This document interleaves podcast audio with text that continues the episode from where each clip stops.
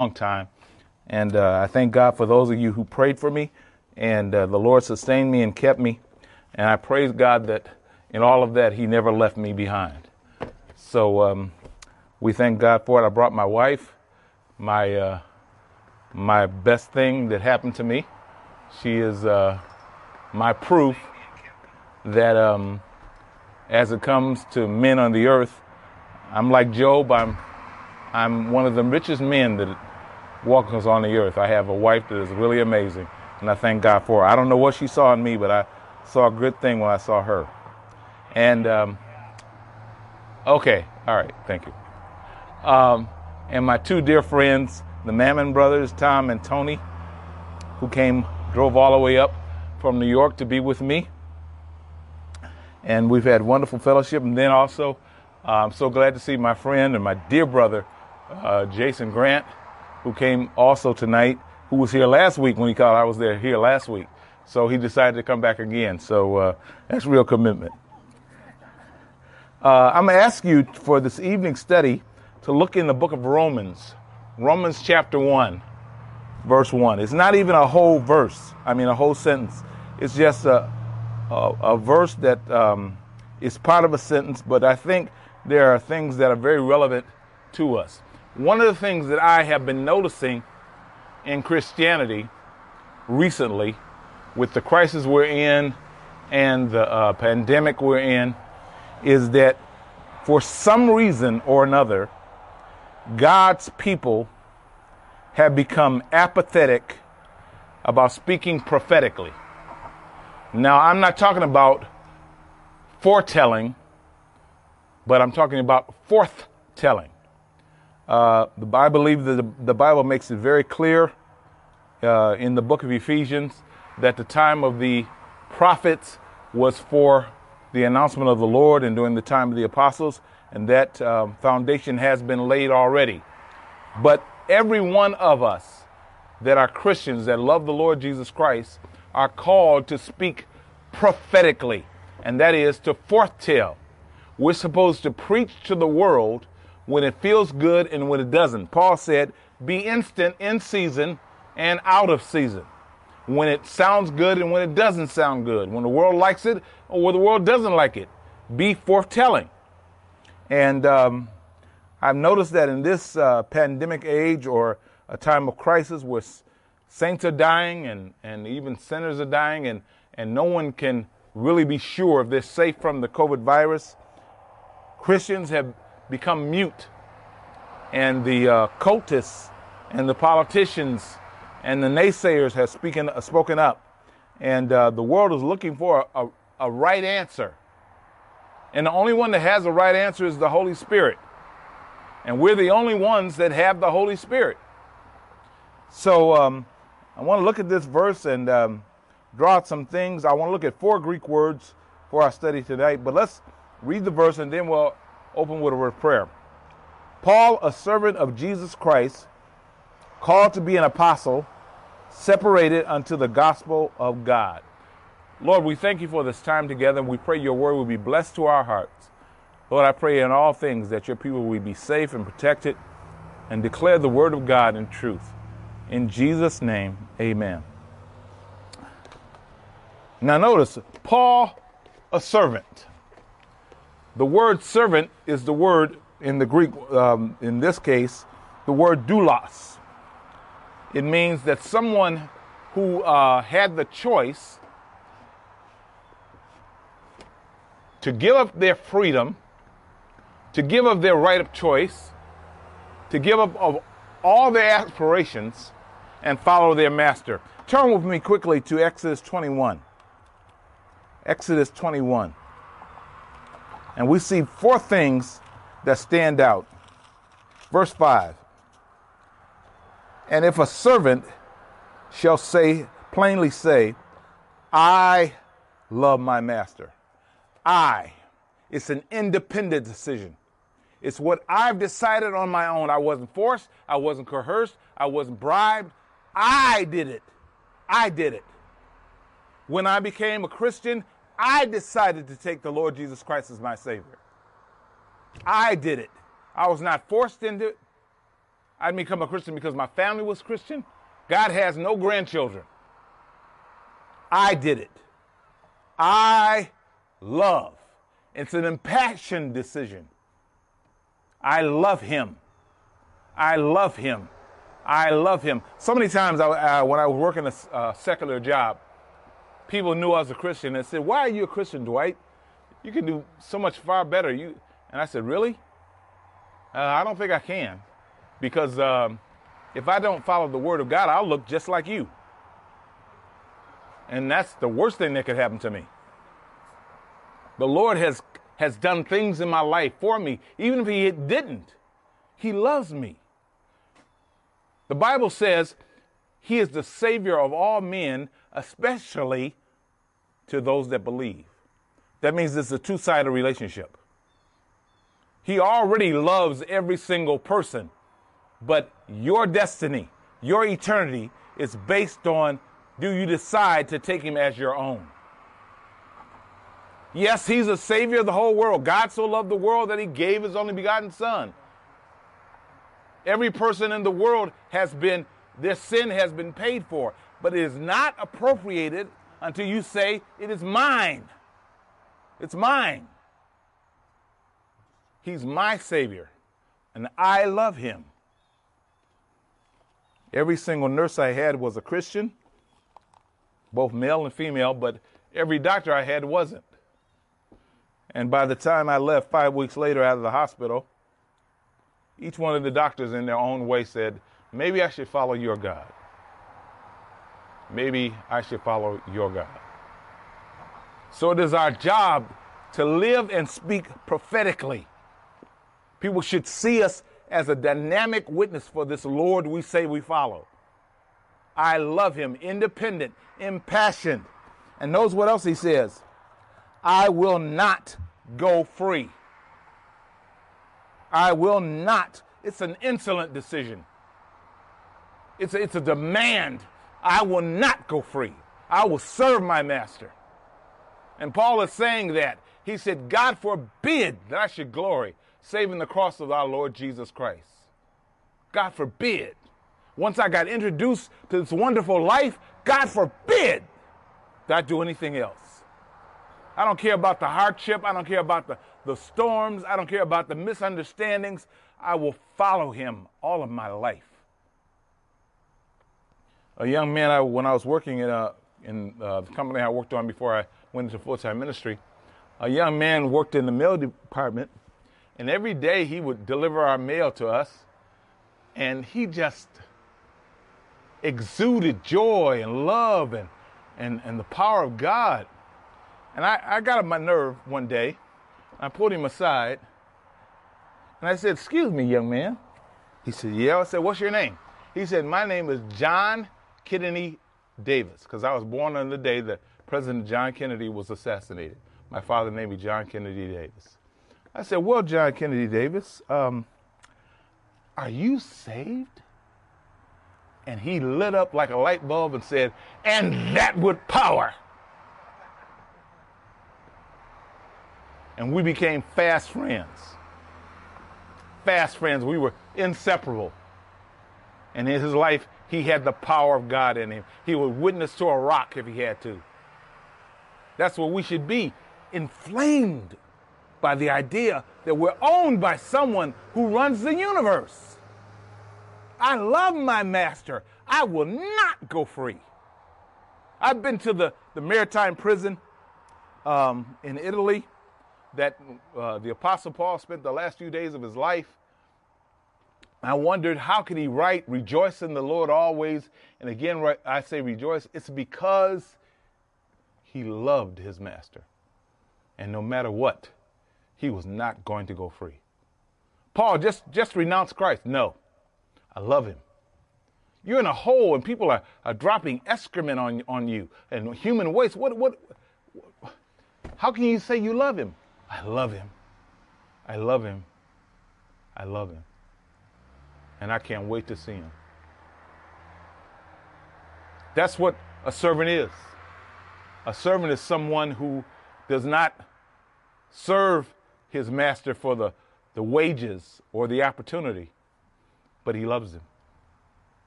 So the next day, when this servant, which should has worked out his seven years of indentured slave servanthood, he would have the the earring welded into his ear, and people would look at him and say, "You you were supposed to free, be free yesterday.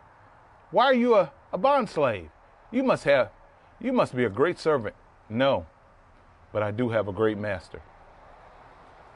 It's not at all based on me. It's thank God it's because of him. Thank God I have a master that I can love and who loves me. And that is the most important aspect of our Christianity. Saints, I pray to God that your relationship to the Lord Jesus Christ is based on the fact that he has loved you and you have in return loved him. Hello, Sister Faith. And, and, and the, the, the, the testimony of that life needs to be spoken of prophetically to the world. We have to give an answer back. People are asking for a question to be answered. What's going on? We have the answer. We have the answer. We should be able to give it to them with power and with boldness and with feeling and with truth. Back in Romans 1, it says, Paul, a servant of Jesus Christ, called. It is the um, root word kletos, where we get the word ecclesia. It means called. It means it means not only to have I heard the invitation of God, but I've accepted it. I've accepted it. I've done more than just uh, heard the Holy Spirit speaking and speaking expressively to me, but I've responded. I've done one thing that no one else could do unless they've heard it themselves. Jesus said, well, he said by virtue of uh, Peter in 1 Peter chapter 2 verse 9, you are a chosen generation. That means two things. God has selected me. Not only am I a servant, but I've been selected. God has picked me. God has ordained that I, in my generation, no other time in the world, no other time in man's history could Dwight Knight could have ex- existed. It was in this moment, at this time, in this country, in that dirty place called Detroit, that he would raise a little black boy up to serve him. That means I have been divinely singled out. And you have been divinely singled out for one purpose to show forth the praises. To show forth the praises. Nothing else. I have no greater reason for being alive than to glorify his name. When I was called out, I was chosen and picked by my father to reach my generation. The Bible says in um, Acts chapter 13, verse 36, and David, after he had served his own generation, fell asleep. That's right. He was chosen by God to serve his generation his contemporaries, his peers. He's supposed to speak to God about what it is to be a man of God. God selected him to reach his generation. There are people that only you can reach. There are people that only I can reach. If I decide to step on your toes and try to reach people God has ordained for you to reach, it won't do any good. But, saints, listen, they are not going to hear by osmosis. Open your mouth, live your life. That's the important thing about being selected. I invite the world to look at me. I've had several debates at several universities, and at uh, one university, University of Michigan, I was debating a Muslim, and they were talking about. Uh, all the things that Allah does for them, all the things that the Prophet Muhammad said, and I was so confused I couldn't understand any of it. And uh, I said, Well, there's one point that you need to consider, sir. What's that? I beg the world to look at my life. I'm not just talking about one hour, one minute. I'm talking about every single day. and that I live exactly, not to the practices of Christianity, but the person Christianity. That Jesus Christ is my Lord. Are you willing to do that? I'm willing for every single person in this place, in this auditorium, to watch my life. Yes, you'll find out that I'm human, but you'll notice that I live my life to honor Him. He is absolutely my Lord. Do you want someone to follow your wife? And I heard his wife and behind him said, I hope not. His wife said, I hope not. See, there's a, there's a difference between rhetoric and a relationship. All talk and no truth will never win the argument. The reason why Jesus would always refute the Sadducees and the, and the scribes and the, and the uh, Pharisees was he said, Look at my life. Which of you can convince me of sin? Which of you? Look at my life. The greatest witness for Jesus Christ is not just the words I see, I say, but the life I live. And I've been called in this generation, selected to be his witness in the world, to glorify God. On my last day of work, I was about to go into full time ministry. Young, one young man that worked with me said, with tears in his eyes, he said, Dwight, please don't leave. I, I said, why? And uh, I knew we had certain projects to do and that sort of thing, and he was kind of be left high and dry. I said, you can, you can just uh, get a contractor to help you. He said, no, it's not that. And then, with bitter tears of repentance in his eyes, he said, If you leave me, how will I ever be get saved? How will I ever know Jesus Christ? I said, Well, man, you can find Christ before I leave. You can accept Christ now as your Lord and Savior. He said, In front of all these people? I said, In front of all these people or someplace privately, as long as you accept Him. But at some point, you got to display the fact that you know Jesus Christ is your Lord and Savior. Your life has to got to be on display. Your life must refute the devil. Satan is trying his best to run the world. You have to prove that God is the king of the universe. And Satan has no say. I've been picked to be his priest, to stand between the world and God and pray for them and intercede for them. God has called me to be a, a chosen priesthood and preach things that they have never heard or they cannot hear. Not only that, I have a purpose in life. I'm just not just an aimless Christian, somebody that carries a, carries a Bible and tries to show off how religious he is. I'm supposed to speak hope to the world, peace to the world, but also warning to the world. Warning. Everybody's upset because the pandemic has happened and uh, certain changes have been made that may never go back to normal. We might be in the new normal. But I'm speaking a word of warning, a word of, of, of, of warning that the world should hear. The pandemic exists now, and anyone can get it.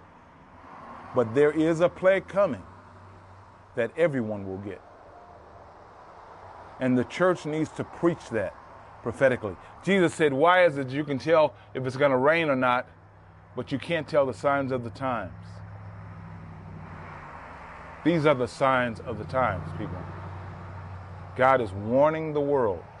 And the Bible says judgment must first happen at the house of God. Why? Because God needs to shake us up and get us going. In the city of Detroit alone, from the pandemic, 49 pastors have died. 49. And I'm not talking about the weird pastors, I'm talking about the Christian pastors. They have died. And the church needs to have a word to say about it. The judgment of God must first happen in the house of God. If I'm called to be a priest, I must give an answer for these things. I can't just sit there and twiddle my thumbs and hope things get better. I have to know what the word of the Lord is. When Zedekiah was in prison, the king came down and see, saw him in a dungeon, and he asked him, Is there any word from the Lord? And Zedekiah said, From the depths of the prison, There is. There's always a word from the Lord. God is always speaking. The question is, are you always listening? Saints, you've been selected, you've been chosen, you've been called to be a voice of His grace, voice of His power, and a voice of His warning.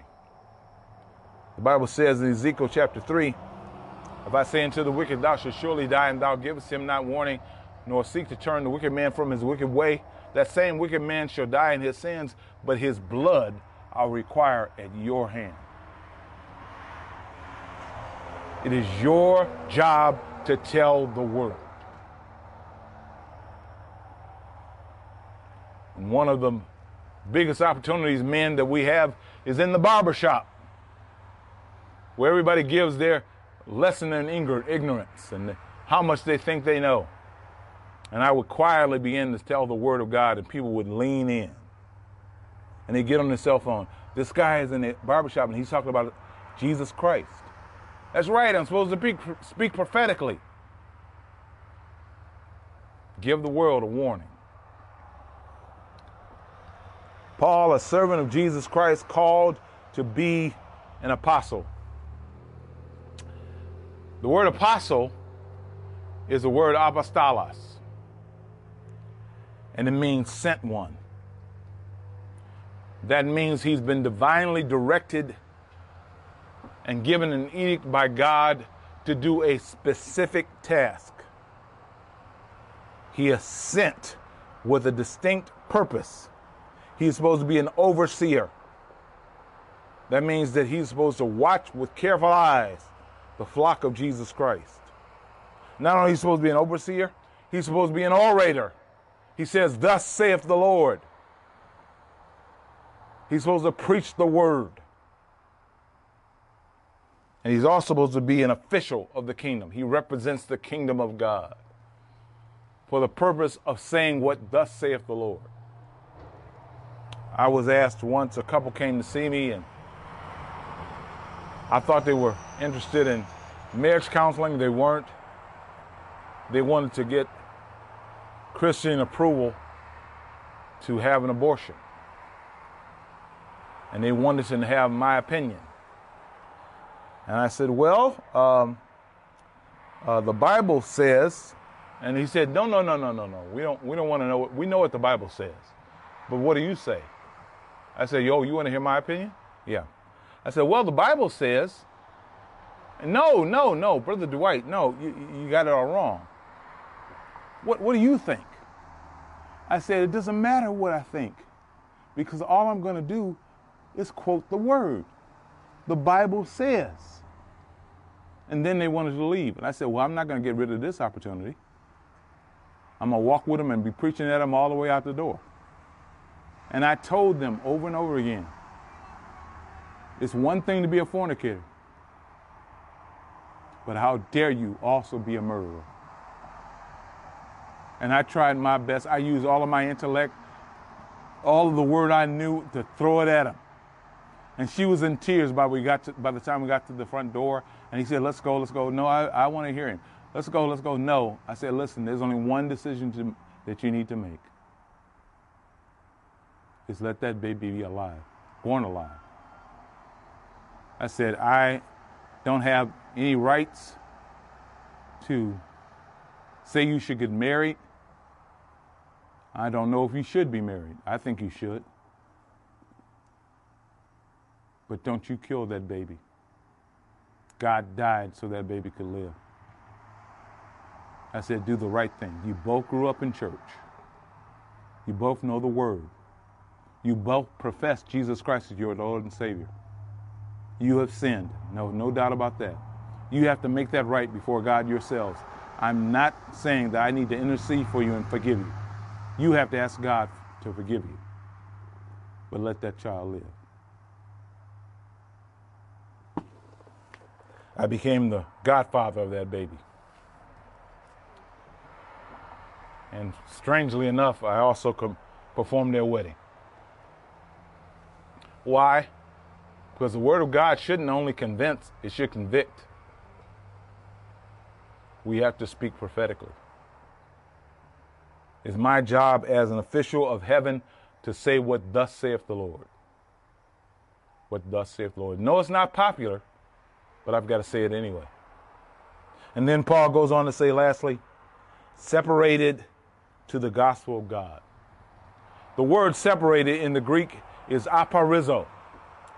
And uh, I'm not trying to give you a lesson in the library or anything on Greek, but the word aphorizo, separated, is apo, which means apart, and horizo, from the horizon. God wants us to look beyond what we can see, beyond what is normal or expected, and see into eternity. Not about the future, but eternity. Eternity. We don't care anything about the past, present, or future. We're concerned about history, time, and eternity. My destiny, your destiny, is sealed not in the future, but in eternity. And we speak about apart from the horizon, what the world is expecting, what the world is looking for. We speak heaven's gate, not man's prospects. Paul said, I'm separated, looking beyond to the eternity of God. Dwight, you don't know what the future holds. I don't care anything about the future. I know what eternity holds. I know what's going to be out there. I know that heaven is a certainty, that the coming back of Jesus is as imminent as tomorrow.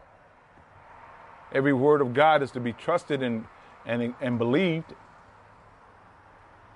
No matter who you are, young or old, trust the word of God.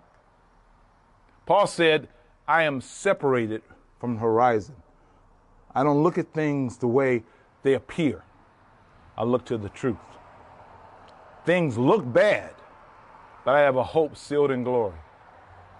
I have a king who's the one that rules the throne. And he says, All things in him are yea and amen. Every single promise. So hope so the world can look bad, the, the, the next day may look dark, but I trust in a God who has already given the edict that all things are in his hand. My great grandmother came only to live with us in Detroit for a year. And she lived in Flint, which is north of us, uh, about 90 miles. And her daughter tells me that she had a, a little garden in the front yard, and every day she would work her garden. She was hard of hearing, and she would work her garden. And she uh, was out one day in her long flowing uh, dress, hoeing the garden, and um, her daughter was, I'm sorry, her daughter in law was in the house, a little shotgun house, and she was pregnant about eight months. And uh, she looked off in the corner, and a, the sky was black. It was, it, was, it was ridiculously black. And uh, she could tell by the way the clouds were swirling, a twister was coming. And um, it was coming toward my grandmother. Houses were beginning to be torn apart right in the swath of where she was, right in that front yard. And her daughter in law ran to the door to try to yell at her to make her come in, but the door was sucked in by its by the vacuum of the cyclone. And she banged on the window and banged on the door and Mama, Mama, Mama, come in. And that old woman was just hoeing the ground. And that wind was kicking up and her dress was flying in the wind. And the cyclone was getting closer to the house and right to the front yard. And just as it touched their land, my great grandmother turned toward the cyclone, pointed her finger, and said, Ride on, King Jesus. King Jesus, ride on. And that cyclone got up and kept going and went on the neighbor's property, destroyed their house. She was fine. She kept doing her home. We live our lives apart from the horizon. If you look hard enough, you can testify to the fact that God has blessed you miraculously. He's done something for you and for your family that only He can do. He's answered prayers that everybody else has given up on. He has said to you, Death, behave, and death behave. So many times, God has kept His word in the most miraculous of situations. Why? Because our destiny is sealed in eternity. God has already decided, saints, who is His and what He's going to do with you. Your eternity is specked out already. It's already determined by Him. All you have to do is trust Him, trust Him, pray and honor of Him, trust Him. I was telling Tom and Tony about a preacher, brother uh, John Phillip, who was a an Indian brother, uh, one of the teachers in our church, and he had amazing testimonies, and he had a a gospel program on the radio, and he had set up a studio, a small studio in our one of our rooms, our classrooms in the church, and I was there one Friday night, and I had determined that I was going to give him an offering for the radio program. And I said, Brother Philip, how much money do you need for your radio program? And I was all excited because I knew I was going to give it to him. I was about 22 years old. And he looked at me and he said, Well, I have to pay for the new contract tomorrow at noon I said, How much you had to pay? He said, $10,000. My $100 seemed very, very insignificant at that point. And I said, uh, Well, how are you going to pay that? He said, It's not my program. So I don't worry about paying it. It's his program. If he wants to keep it on the air, we'll get the money. I said, Wow, that's, that's great faith, Brother Phillips. He said, That's the way I live my life. Needless to say, he got $10,000 before noon the next day. What is his is his. I am his, and I have to follow his voice. Saints, don't be overwhelmed by the current situation. The current crisis that we're in is only to wake us up and to trust more in him to know that He's going to keep His word. And I pray that you have accepted the call to be God's servant, sent for His purpose, chosen for your generation, for one thing and one thing only to show forth His praises. Heavenly Father, we thank you for your word. We pray, O oh Lord, that in this hour, during this time, we forget about the things that the world is interested in and hear only your voice. And let us be wise, Lord, to, to heed to your call and heed to your edict about, about being instant in season and out of season. Let your name be glorified in all that we do. In Christ Jesus' name we pray and ask. Amen.